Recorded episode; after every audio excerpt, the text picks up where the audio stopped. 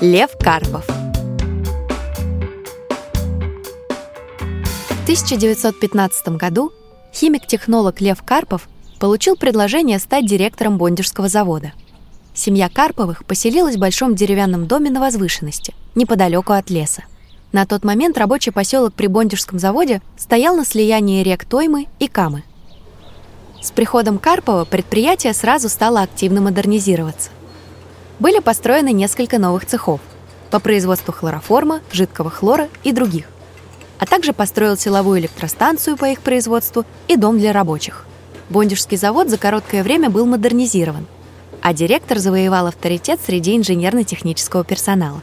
С 1921 года Бондежский завод носит имя Льва Карпова.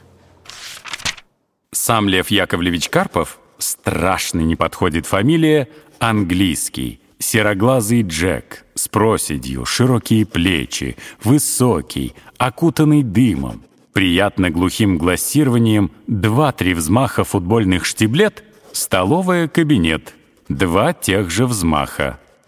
Кабинет-столовая и на ходу какая-нибудь мальчишески недоконченная мысль размашистая и косолапо созданная за столом, донесенная до кабинета и донесенная потом обратно, словом, плавает в меняющихся, как облака, несовершенствах молодого британского типа. Источник цитаты Борис Пастернак в письме родителям. 21 октября 1916 года. Тихие горы.